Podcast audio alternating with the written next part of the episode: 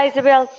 Olá, Sandra. Hoje olhamos para os utilizadores de cannabis que procuram tratamento. O último relatório do SICAD, é de 2019,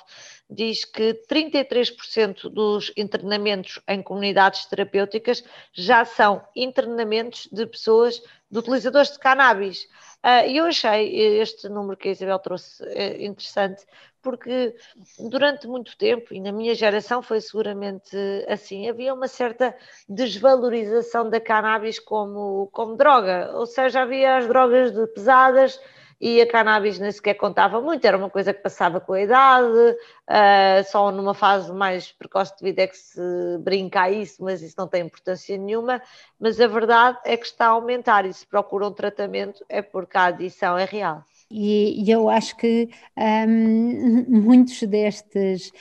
pessoas que procuram agora e que têm que ir para uma comunidade terapêutica ou que têm que, porque sempre a ideia de que a cannabis não criava dependência, que fumava-se quando se queria e quando não se queria punha-se de lado, eu acho que passou uma ideia muito enganosa e eu acho que muitos destes agora jovens de 30 e muitos anos que provavelmente estão à procura de ajuda para se libertar desta dependência, podiam pôr um daqueles processos aos políticos, todos que na sua adolescência,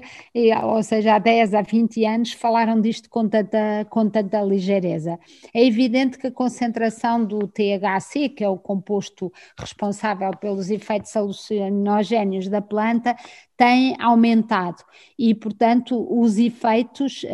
também aumentaram e, portanto, há efeitos realmente muito, muito graves. Mas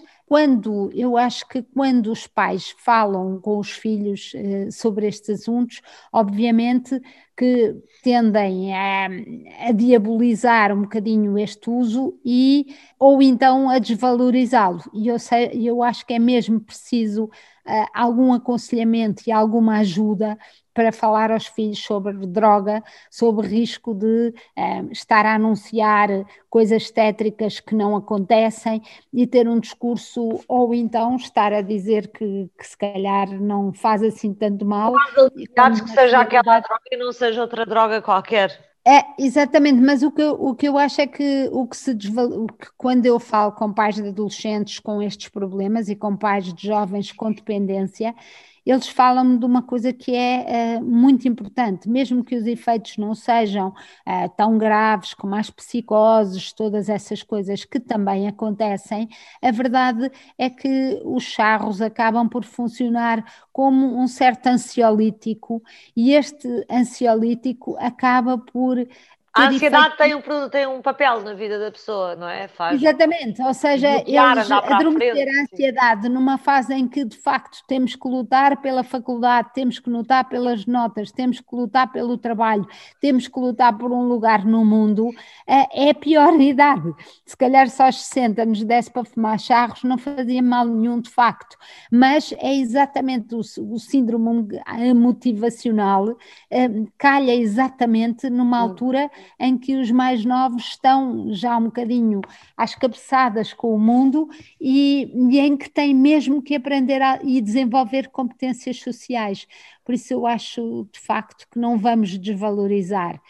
os efeitos desta droga e vamos chamar as coisas pelos nomes. É evidente que o álcool também tem muitos malefícios, não estamos a desvalorizar o álcool, porque é sempre a argumentação, sim, mas a cannabis,